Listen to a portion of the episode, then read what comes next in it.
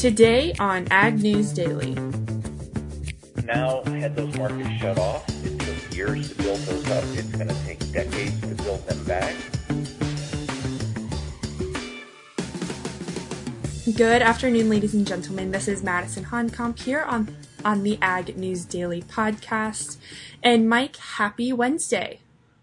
Happy Wednesday indeed. I apologize. I'm very yawny today. I woke up, my allergies are in full swing, and I woke up at 2:30 this morning with a terrible sneezing attack. So I have not had a whole lot of sleep. So, folks, I'm going to try to keep the energy up.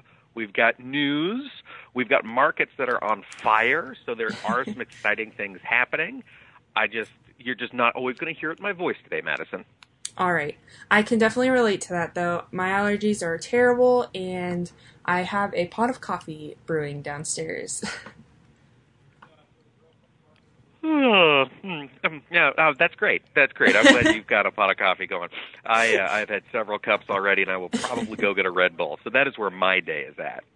But Madison Honkamp, what is some of the world of agricultural news that we need to know about today? Well, Mike, I saw an article today that came out and an announcement that will t- start taking place on January 1st of 2020, but it's new regulation, new requirements for sulfur content in fuel for marine vessels. Obviously, we will could see this um, come into perspective, especially in the ag field with different exports and imports coming through. But basically, they want to change the amount of sulfur dioxide within the fuel used um, for many boats and different vessels um, going across the oceans, and they are changing the sulfur content to only allowing 0.5% by mass, and that's actually an 85% reduction from the previous permitted level of 3.5%. Um, obviously, we'll again see this in agriculture um, good with a reduction in acid rain, but it will increase ocean freight rates because it having these fuel the, the boats will then have to have these kind of scrubbers on their um, motors really and that's going to cost about three to five million dollars um, depending on the boat depending on the age and oh, Yes, it's crazy. And there are about 170 countries, including the United States, that have already agreed to abide by these new IMO IMO regulations. All right, so this is coming. Mm-hmm. Yes. All right. So yeah, expect. Well, I suppose the good news is if 170 different countries have signed off on it, freight rates are going to climb for everybody. So it's not like mm-hmm. we're going to be at a competitive disadvantage. It's just going to raise costs. Yes. All right. Well, that's that's never good news either. No, it really isn't. Well, let's see. Speaking of raising costs, we did actually. No, I'm gonna. Ah, shoot, that was a great segue, but I'm going to throw it away because there was a big story, and we'll come back and circle around to this when we talk markets. It definitely moved the markets a little bit today. But um, Agriculture Secretary Sonny Perdue was at the Farm Progress Show earlier today, and he made an announcement that Donald Trump is going to come out with a plan to assist um, biofuels producers. We don't yet know what the plan is. Sources inside the White House say that there is um, there is no final agreement yet on how to move forward. Um, it it is yet to be finished. It has not been put in writing, but it sounds like President Trump has a plan to somehow make up for the gallons of ethanol and, and soy biodiesel um, lost due to these renewable fuel waivers or these yeah yeah refinery waivers. Sorry my brain is just so slow today. And this really sparked the markets higher. Corn soybeans and wheat all went off on a tear earlier today as soon as this was announced. Um, donald trump excuse me secretary perdue actually uh, took a phone call from President Trump at the Farm Progress in front of everybody, and that got that got folks excited. So it is certainly uh, it's interesting, and now we just have to kind of wait and see to what the final product ends up being. Is there going to be an actual plan to put these these gallons back into production, or is it more you know just kind of a tweet? Remains to be seen. Yes, we'll definitely be keeping an eye on that. But Mike, your segue could have been speaking of fuel. Oh, great point. There you go. Good stuff, Madison Honkamp. Well, I'll tell you what. So that is the fuel news I had. Yes, exactly, to transition so smoothly. But uh, what other news do you have for us? Well, I have some trade news, Mike. Um, some Chinese officials commented um, that they are very wor- wary of President Trump and kind of this trade deal that have has obviously been going on for what seems like forever. Um, but they're really trying to delay this agreement until after the 2020 election because of fears that Trump might uh, re-engage on agreement and just maybe kind of go back on his word.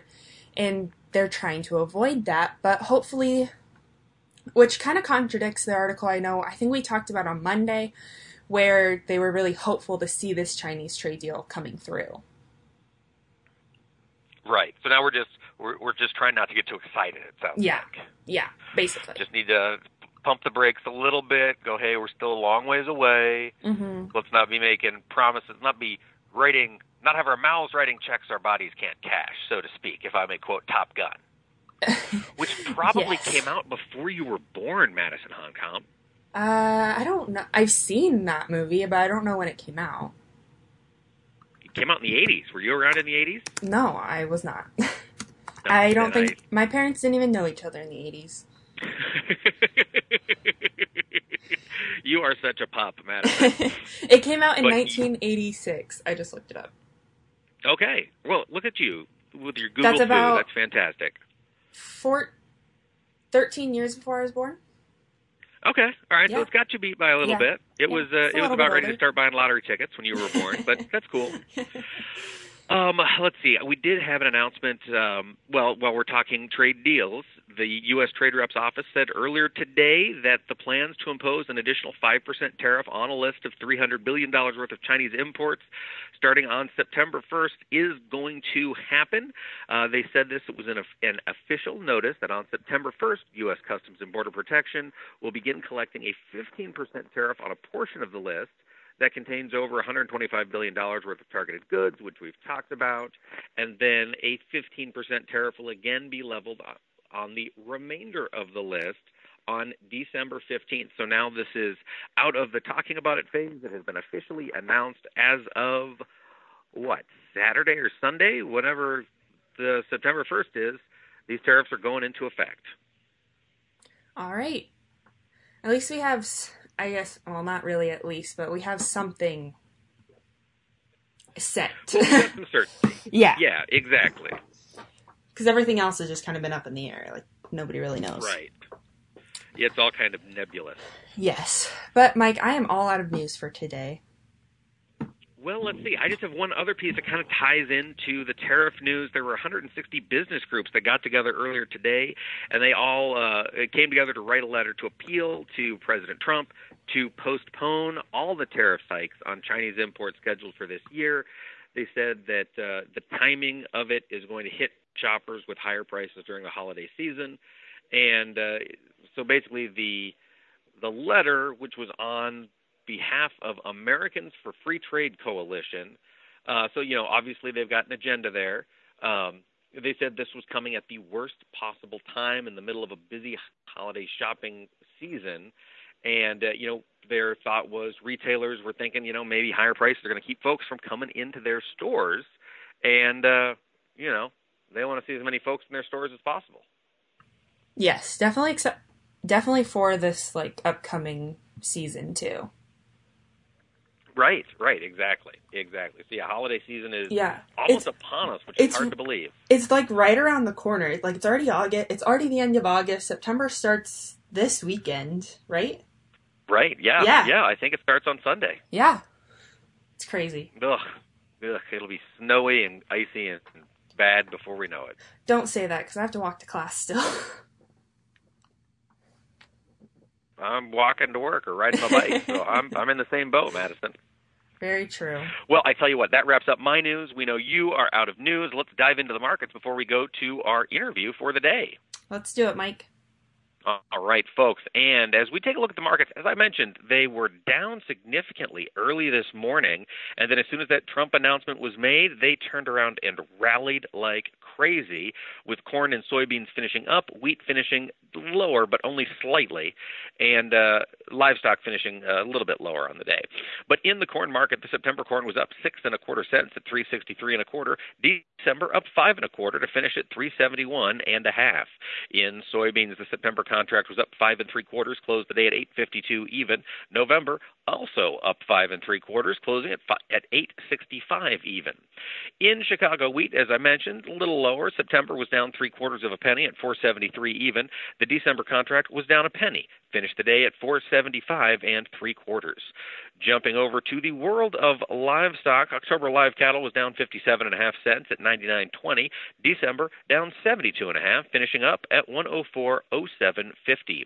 And in feeder cattle, the September contract dropped 92 and a half cents, finished at 132.85. October down 87.50 to wrap the day at 131.62.50. Really, the only place that caught a bid in the protein markets, well, dairy did too. We'll come to that in a second. Is lean hogs. The October contract was up 27 and a half cents at 63.50. December up 80, finishing at 63.70. And as I mentioned, the dairy market did see some bidding today. The August contract, which of course is darn near expiration, uh, again. September was up 16 cents, finished at 17.46, and the October was up 9 cents to close the day at 17.52. Without further ado, we're going to kick it over to an interview Delaney did talking about issues that face rural America. Well, as we continue to focus on issues impacting rural voters, specifically as we head into the election cycle here, talking again about the group Focus on Rural America with Patty Judge and Jeff Link. And, you know, I think I'm just going to let you two share a little bit about your backgrounds and how you got involved with this organization. Well, sure. I'll, I'll kick this off. Um, I uh, have been in political office or uh, were, was in political office for a number of years. Uh, served as a state senator, secretary of agriculture, and lieutenant governor. And uh, after the uh, disasters that the Democratic Party saw in 16, Jeff Link, a longtime friend, and I got together and decided that uh, we needed to talk about what happened uh, we did some uh, focus group work. We did some polling. We started looking at numbers and, and at issues, and uh, that uh, uh, led us to, to start uh, this, this uh, nonprofit called Focus on Rural America. Uh, we have uh, really analyzed issues in, uh, in rural America that are important to the voters. Um, and uh, we believe that uh, you know the, a successful uh, candidate uh, is going to address those issues. And they're pretty simple. They're pocketbook issues. Uh, it's it's a good job with a decent wage. It's a good school for your children. Uh, affordable and accessible health care. Uh, strong infrastructure, including uh, internet hookups uh, uh, and the other tools that that a person would need in order to be uh, a successful business person in in rural America. And this is Jeff Link. I've worked with Patty on a couple of her campaigns, and, and really after the 2016 election, we were both surprised at how rural America had uh, left the Democratic Party, uh, particularly in the presidential race. Uh, people in rural America who had given Barack Obama their vote both in 2008 and 12 uh, turned away and, and voted in huge numbers uh, for President Trump.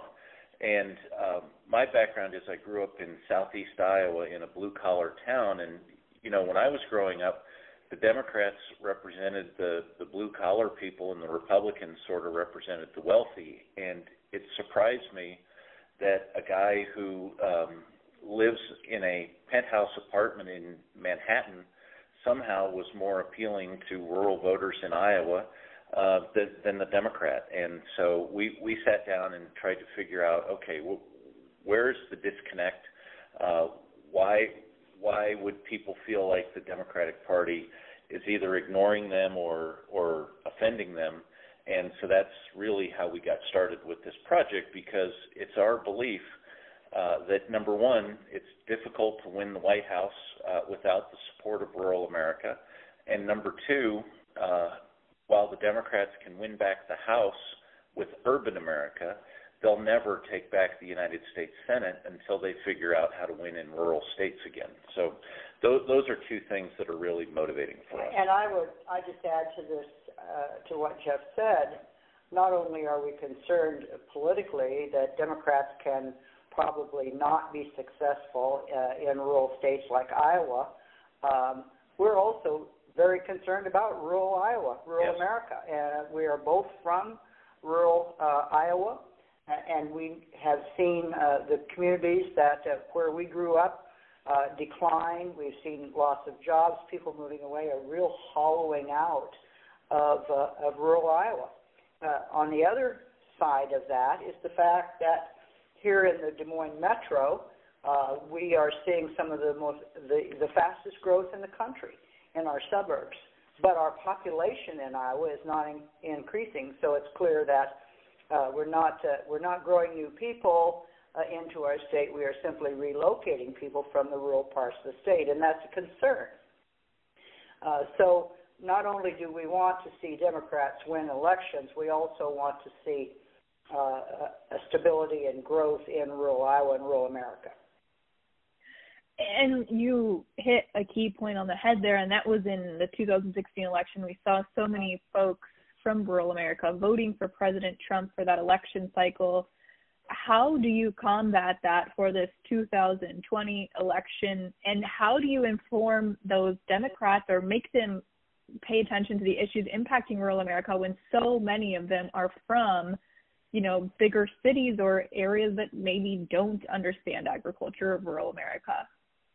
Well, one of the things we've been talking to all the candidates about is we, we've talked to a lot of voters um, since 2016, particularly uh, voters in rural communities that, that did support President Obama, uh, but also voted for President Trump. And, um, you know, a lot of these candidates, I think, at first couldn't understand how someone could pick Barack Obama and Donald Trump, but we explained to them that um, these these voters, first of all, they, don't really uh, put a lot of weight in party labels, so they don't they don't really see a big difference between Democrats and Republicans. They just view everybody as a politician. And in 2008, they viewed Barack Obama as someone who could bring change to Washington D.C. They gave him the benefit of the doubt again in 12 um, when compared to Mitt Romney. But uh, in 2016, basically Hillary Clinton ran a campaign on the status quo when Donald Trump was the change candidate, and guess what? They chose change again. So it, it wasn't that big a surprise, and so we're trying to let people know uh, that voters are dissatisfied with the way things are going in Washington D.C., and we really need to present uh, a plan for getting to real change. And I, I think one of the alternatives, um, and one of the things that we've that we've continued to hear, is that while rural voters tend to like President Trump's policies, um, you know, the economy is is still okay, although we've got real trouble signs on the horizon. Um, they really don't like uh, the way he treats people and the way he talks and and the way he kind of carries himself in the office. And so if if a Democrat can really talk about bringing change to Washington, but changing the tone and bring people together um, and unify the country as opposed to tear the country apart, uh, we think that's kind of foundational um, to to everything. And then the second point, and this is really critical, a lot of uh, rural voters in particular, at the end of the 2016 election, they were having a tough time deciding between Trump and, and Clinton. Ultimately, they decided first that they could not vote for Hillary Clinton. They still were not drawn to Trump because of what he said and how he said things, but they kept hearing these messages either in the Clinton ads or in the news media that said, if you vote for Trump, you're either racist misogynist or stupid. And the voters we've talked to said, look, I'm not racist. I'm not misogynist. I'm certainly not stupid, but I'm not going to vote for Hillary Clinton. And so, what we've encouraged all the candidates to do is uh, lift up rural voters, look to rural places for innovation, uh, celebrate what's going on in the middle of America in terms of feeding America and uh, opportunities for dealing with issues like climate change and renewable energy. Uh, lift people up and tell them we need them to be part this is what Patty was saying before about we have to revitalize these communities because they're so vital to the strength of our entire country. Uh, as Secretary Vilsack likes to point out, uh, as a percentage, uh, rural families uh, have more more people that are part of the military, for instance. We need to we Democrats need to talk about that.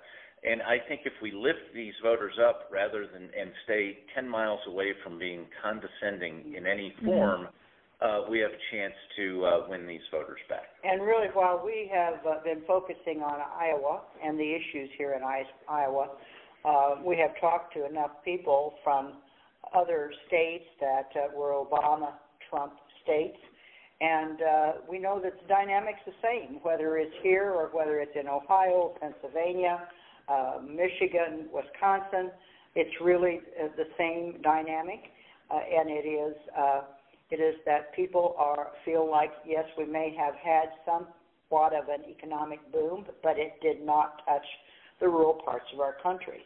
Uh, people are working two or three jobs in order to make a living. So when we talk about low unemployment rates, I think we also have to factor in the fact that people are working very, very hard at jobs that are just not paying them a living wage. Uh, you can only do that so long before there are serious social consequences to your families and your neighborhoods. And you guys have touched on a number of issues here, but one issue that really not a lot of candidates talked about while they were in the state of Iowa at the Iowa State Fair has been trade, and that's been a huge one here that's been impacting rural America. We've seen it deteriorate some of the farm income, and farms themselves have gone out of business because of the trade war issues with China. What are you guys doing to help educate the Democratic Party on trade issues impacting rural America, and how do they plan to handle issues like the China trade uh, issues moving forward? Well, uh, Iowa is an ag export state. We we are one of the leading three export states in the country, which is pretty remarkable when you think about the fact that many many states have a lot larger landmass than Iowa. Uh, so international tra- trade is is critical to us, to our state economy. I think it, it uh, took a while for people to understand that there uh, that the tariffs. Uh, and the lack of uh, negotiation on part of uh, President Trump are, is really uh, affecting the bottom line here. But that time is here. And, and I have seen a real shift in thinking uh, in rural Iowa. People are starting to understand that, that this is uh, very serious, that we have a, a huge problem looking at us as we are going into harvest and, and beyond to next year. Are people going to be able uh, to sell the, the products that they've produced this year uh, for a price that uh, will cover their cost of production, plus give them a, a, a little more uh, money in their pocket to, to feed their families. Questionable. That's very questionable. It's very serious. This this is a, a looming crisis in the farm bill.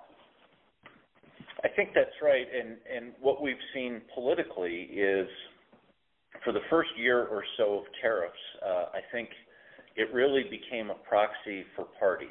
And what I mean by that is, if you're um, if you're a supporter of President Trump or you're a Republican, President Trump is all in on tariffs, then then you generally supported tariffs. Uh, notwithstanding the fact that the Republican Party, for the last 30 years, has been anti-tariff and pro-trade.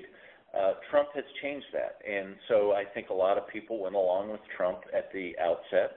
Um, but I think now that we're two years into this and the rubber is meeting the road, I think the Congressional Budget Office just put out a number today saying the average family is paying $500 a year more uh, because of tariffs. That's that's the federal government reporting that. That's not you know any party that's putting out those numbers. Um, so, you know, not only are the tariffs costing consumers more, um, but it's actually closed the Chinese market. As as Patty said, it's critically important for pork producers and, and soybean uh, growers to, to have the export market. But we've, we've now had those markets shut off. It took years to build those up. It's going to take decades to build them back. And all of this trade and tariff talk is being compounded by the fact that the EPA has just recently announced that they're going to grant waivers uh, to oil companies so that they don't have to blend ethanol. So while we're being taxed more with waivers, while we're getting the market shut off, now the EPA, Trump's own EPA, is choosing oil companies over ethanol producers and corn growers. So it's a, really a triple whammy, and I think that's when this whole trade and tariff issue becomes real. And I agree, Jeff. I think in in the last week to 10 days that we have seen a shift in the thinking of uh, rural uh, people, uh, particularly in our farm communities. They are beginning to understand uh, that uh, we're in a really tough place uh, and particularly because of the uh, the uh, situation with our ethanol industry. This is an industry that Iowa has very worked very very hard to build. It is providing good jobs in rural communities and and additional dollars on a bushel of corn for farmers. Um, and it is je- in serious jeopardy right now with with the granting of uh, the waivers to uh, supposed uh, small refineries. Well, small refineries like Mobil, Exxon, uh, Shell, uh, others, Chevron. Chevron. Uh, you know, it, it is uh, it is as Jeff said clearly a choice that the Trump administration and President Trump himself uh, has made to to favor the oil industry over uh, over the Midwest farmers, um, and they know it. Uh, they are beginning to vocalize that and I think there's going to be a very a big sea change in their thinking in the next election. Well, one specific example is um, uh, the CEO of Marquis Energy in Wisconsin uh, just made a statement yesterday that said he's been a Republican his entire life, uh, but he's ready to vote for Joe Biden because he's so angry at Trump and the Trump administration for mm-hmm. basically lying uh, about supporting ethanol, and um, he said that the, these waivers are an attack on the industry, and it, it's so upsetting to him that for the first time in his life, he's willing to vote for a Democrat. Uh, this is really uh, uh, a month ago. This you would have not heard this. This this is really, as I said, an indication of of the, a change in, in thinking in uh, rural Iowa, rural America, and uh, it's also uh, an opportunity uh, for Democrats, for, for Democratic candidates, um, to talk about these issues that are uh, in front of us and to show that they can keep promises and that they, in fact, are uh, of the party that will support rural America. Well, this has been very informational. If uh, listeners have more questions about focus on rural America, where can they go for more information? Well, they can uh, go to our website, focusonruralamerica.com, or they can follow us on Twitter, and our Twitter handle is at, at FocusOnRural. Awesome. Patty Judge and Jeff Link, thank you both so much for taking the time to fill us in on some of the issues that are impacting rural voters. Thank you so much. Great. Thanks, Blaine. Well, thanks to them for taking the time to fill us in on some of those issues that are facing rural America. And Madison, if listeners want to stay up to date with issues that are impacting rural America, they can do that, of course, here on the Ag News Daily podcast or on any of the other fantastic podcasts part of the Global Ag Network. Tell us where can our listeners go to learn more about those podcasts? Well, Mike, listeners can always find Ag News Daily at globalagnetwork.com slash Ag News Daily, and that will also take them to just our main website where they can kind of poke around and ex- find different podcast articles and videos. Absolutely. And they can always interact with us on social media. They can find us at Ag News Daily at any of the places that uh, they'd like to go, namely Twitter, Facebook, and Instagram. And with that, Madison Honkamp, should we let the people go? Let's let them go.